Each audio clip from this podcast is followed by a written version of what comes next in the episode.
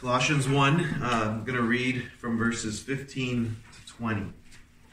And um, just like the Beatitudes, we finished the series in the Beatitudes. Just like the Beatitudes, I think Colossians 1, 15 to 20 is a great passage in Scripture um, to memorize because it's probably the most descriptive passage in the New Testament about who Jesus is. So, um, so, a good way to memorize it is just each week we're going to f- take one description. So, I would try to memorize that description each week, and then you'll be able to have Colossians 1 15 to 20 memorized. So, let me read it for us. He is the image of the invisible God, the firstborn of all creation. For by him all things were created in heaven and on earth, visible and invisible, whether thrones or dominions or rulers or authorities. All things were created through him and for him. And he is before all things, and in him all things hold together. And he is the head of the body, the church. He is the beginning, the firstborn from the dead, that in everything he might be preeminent. For in him all the fullness of God was pleased to dwell, and through him to reconcile to himself all things, whether on earth or in heaven, making peace by the blood of his cross. Let me pray for us. Father, we thank you for this beautiful portion of Scripture that describes in beautiful detail the glories of Christ. And we pray, Lord, that as we look at this passage tonight and in the coming weeks, we pray that by your Spirit you would help us not just to understand, but to delight in what we are understanding to treasure this Christ, our Lord and Savior. We pray that you would do this for the sake of his name and for our good. In his name we pray. Amen. Amen. Well, on our website, um, RoyalYorkBaptistChurch.com, if you haven't checked it out, you should. Um, I wrote these words We exist to behold and proclaim the beauty of Christ for the joy of all people. And I wrote those words, and I haven't really done a series yet on why I think that's what we should be about as a church. We exist to behold and proclaim the beauty of Christ for the joy of all people. This, I believe, is the mission of Christ's church. Not just any church, but Christ's church. Now, every church can describe or explain that mission and vision a little bit differently, but it all captures, in one sense, the same reality. On the one hand, as Christians, we are called to behold the beauty of Christ.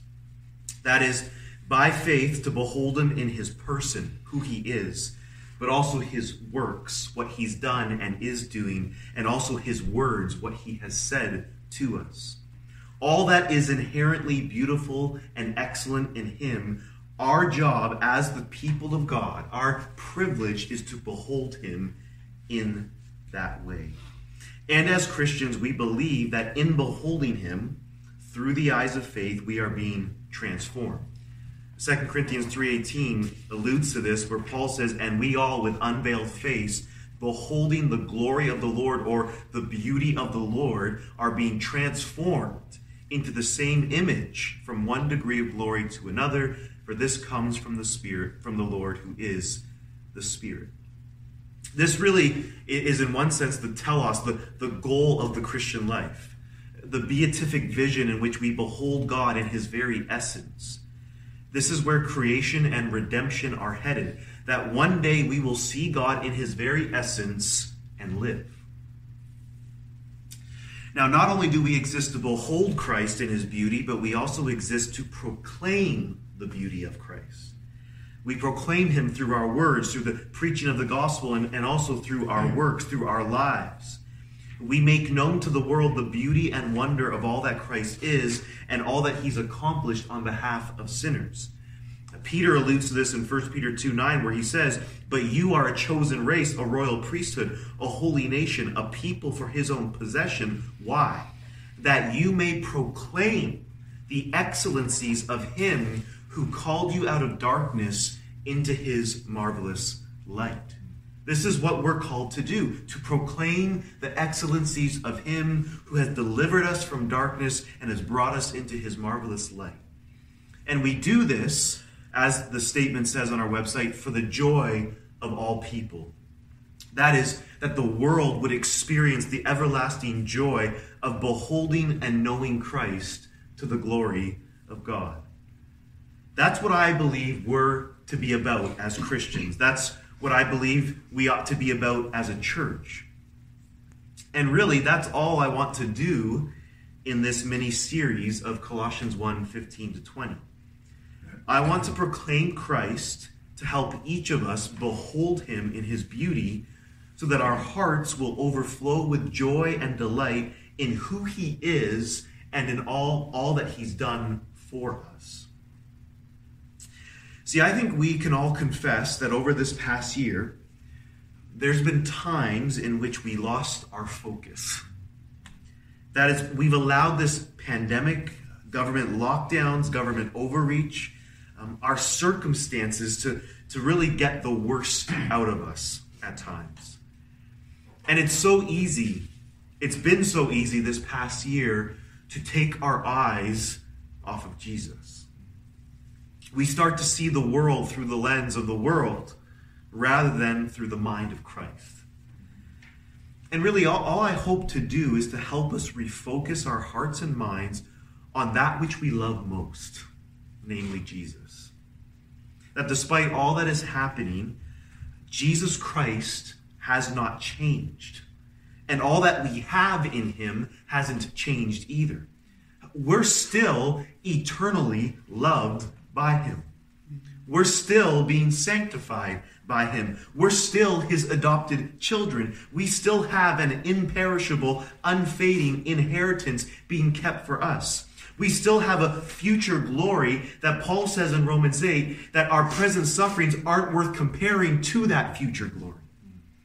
We still have a Savior who ever lives to make intercession for us. None of that has changed in this past year despite our circumstances changing.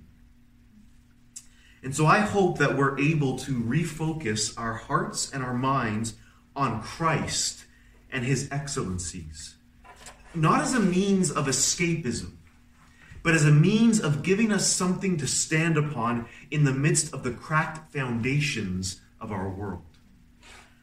And this is why I want us to focus our attention here on Colossians 1 15 to 20 over the next several weeks. This passage, as I said at the beginning, is in many ways the fullest, most descriptive passage about who Jesus is in all of the scriptures. Now, before we dig into the first description, I want to give us a little bit of context that will help us moving forward. One of the reasons Paul wrote this letter uh, to the Christians in Colossae was, was to reaffirm that Christ alone was worthy of their allegiance and worship because of who he is and his complete supremacy over all that is. It's clear from Colossians 2:18 that there, there were false teachers insisting on the worship of angels. And Paul wants to make it vividly clear that Jesus, as the God man, both fully God and fully man, is the only one worthy of our worship. All other worship is idolatry. So in Colossians 1 9 to 14, he expresses what he has been praying for the believers in Colossae. And there's several things that he prays on their behalf. So look at look at Colossians 1 9 to 14. So this is what Paul says to them. And so from the day we heard, that is the day we heard about their faith and their growing in their faith, he says this, we have not ceased to pray for you. And then he tells us what he was asking in his prayers asking that you may be filled with the knowledge of his will in all spiritual wisdom and understanding.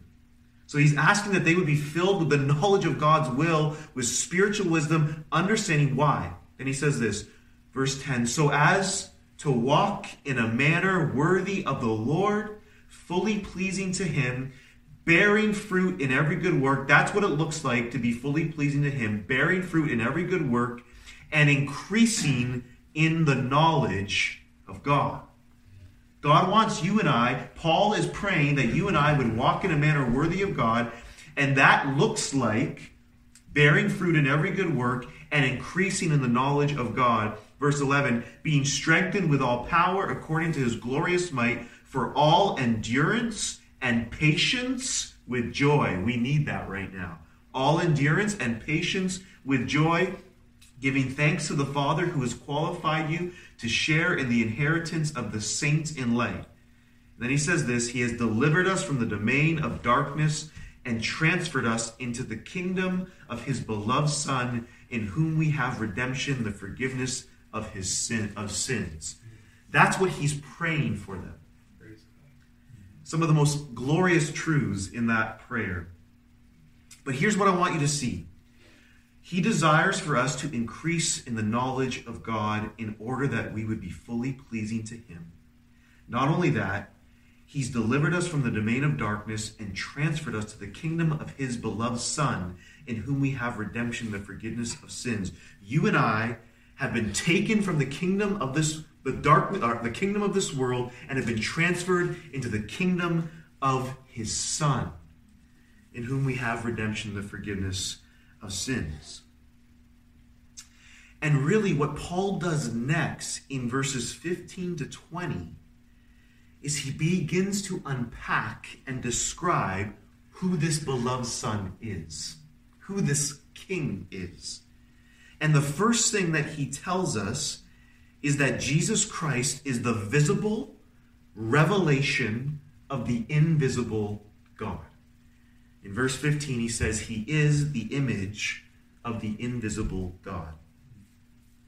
What does this mean? Well, simply put, Jesus Christ, in the incarnation, that is, the Son of God clothed in humanity, is the perfect visible revelate, representation of the transcendent God.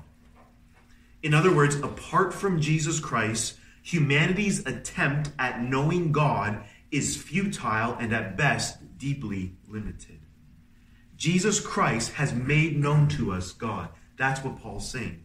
In John 1:18, uh, John says this No one has ever seen God. No one has ever seen God. But then he says this The only God who is at the Father's side, he has made him known. The only God who is at the Father's side, that is the Son, he has made him known. Now, this doesn't mean that God had not revealed himself before the coming of Jesus. We know that not to be true the Old Testament clearly demonstrates that God has revealed himself before the coming of Jesus. The prophets, God spoke through the prophets. God revealed himself through the through the, the speaking of the prophets and the writing of the prophets. We also have the theophanies in the Old Testament, right? Where God manifests his glory in unique ways. You, you, for example, you have uh, Moses and the, uh, the burning bush, or you have God descending on Mount Sinai. It was a theophany, it was a manifestation of God's glory. He used the material means to capture something of his glory. We also have creation. Creation is a revelation of God. That's what Romans 1:20 alludes to where Paul says for his invisible attributes, namely his eternal power and divine nature, have been clearly perceived ever since the creation of the world and the things that have been made. So they are without excuse. So the invisible attributes of God, and he describes them, his eternal power and divine nature, have been clearly perceived. When you look at creation, Paul's saying you can clearly perceive the invisible attributes of God. That is his eternal power and divine nature. And because of that, man is without excuse. You see, it's not as though God has never revealed himself in certain ways and at different times until Jesus. But Christ is the fullest revelation of God.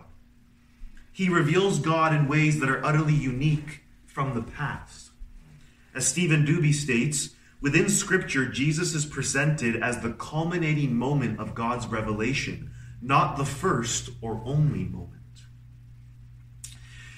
See, when we see that word image, the image of God, a lot of passages ought to come to our minds. For example, Genesis 1 and 2, right? Speaks of humanity being made in the image and likeness of God.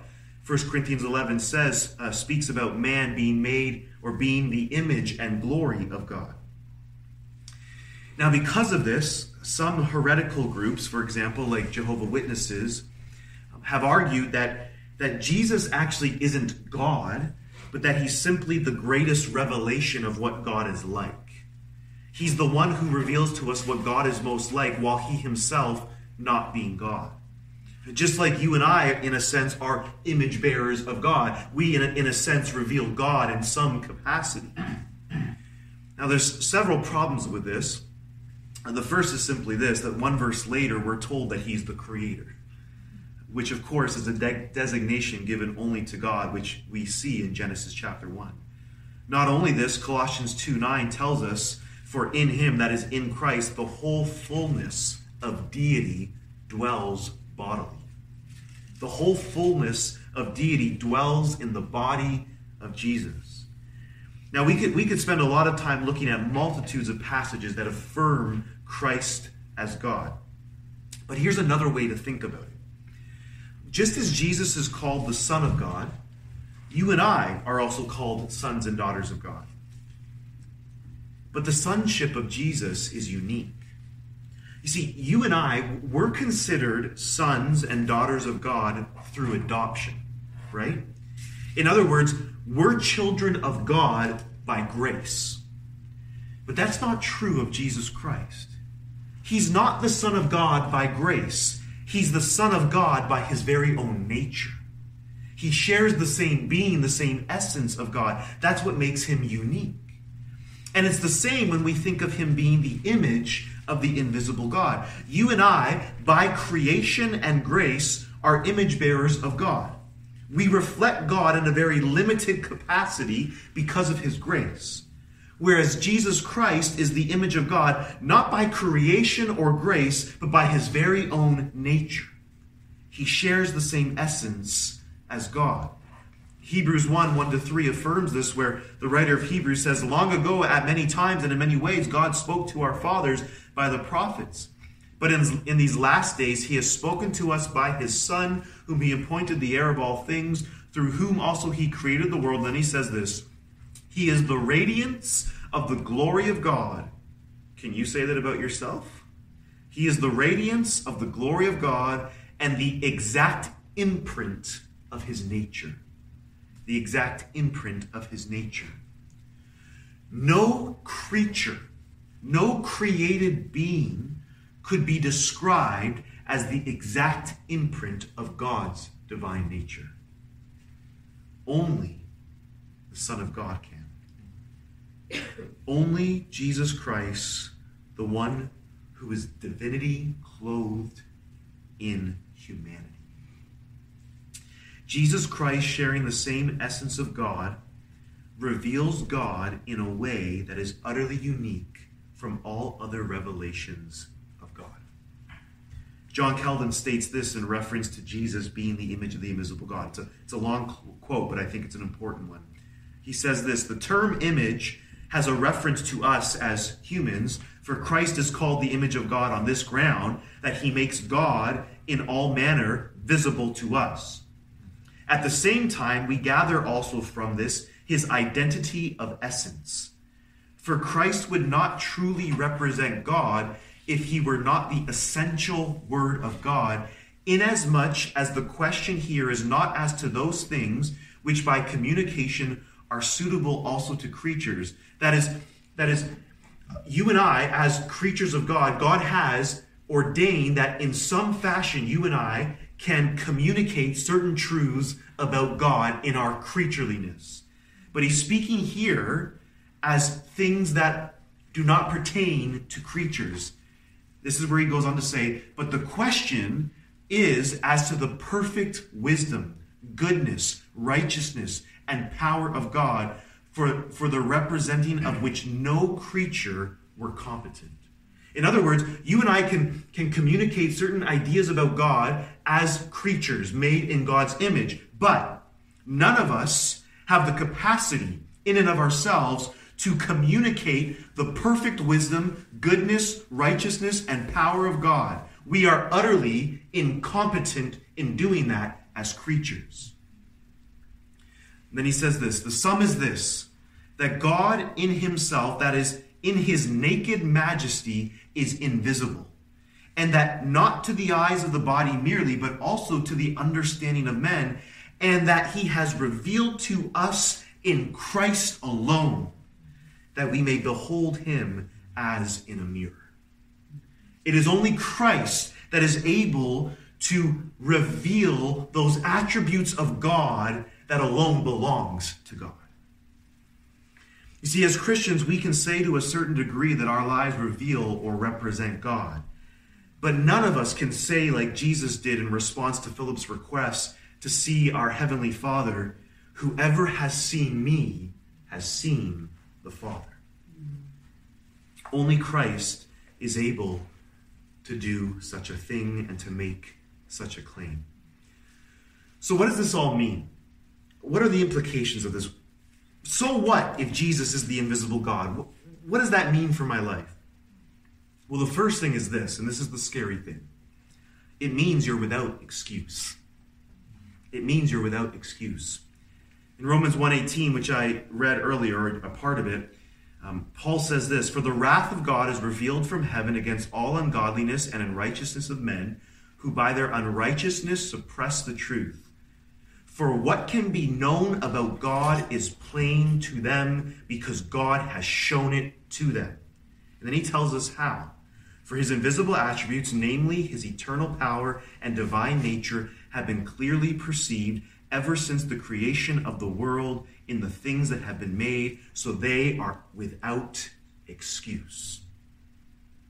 If humanity is without excuse, in light of the revelation of God through creation, how much more in light of the revelation of God in the face of Jesus?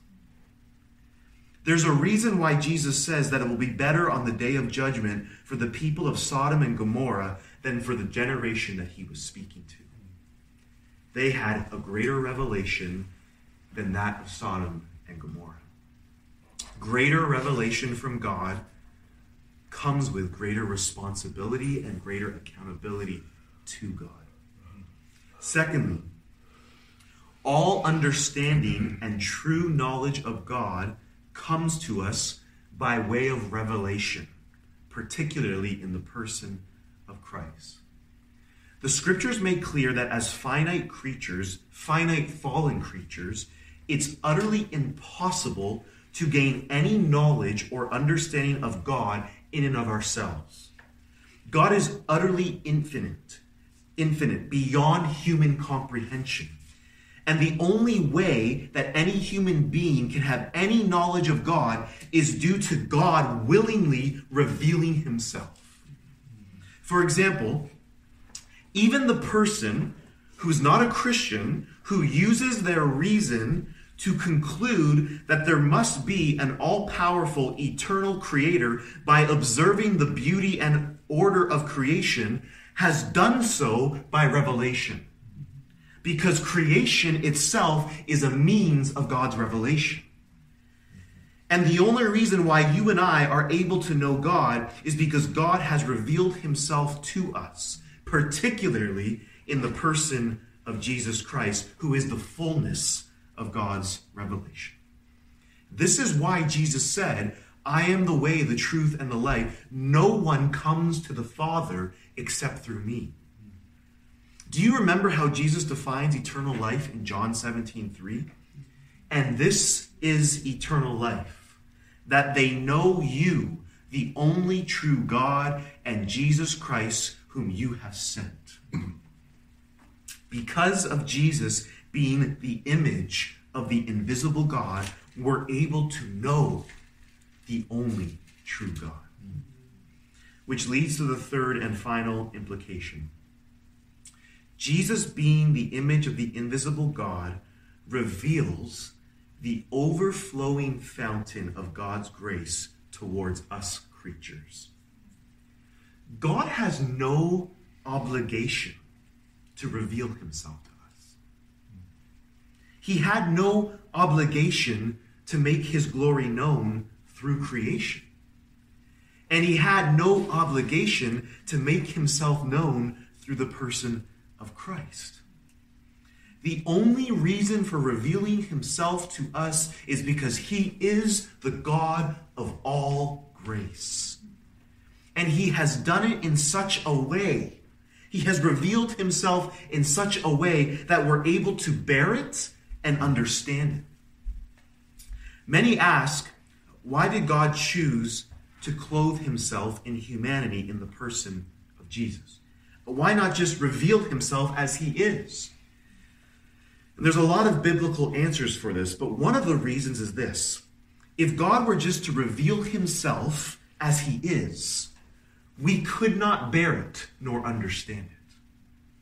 Jesus coming as divinity, clothed in humanity, has enabled us to be able to bear the weight of God and understand God. Steven Duby says, creatures, especially fallen ones, do not have the capacity to behold the glory of God in its infinite fullness and holiness.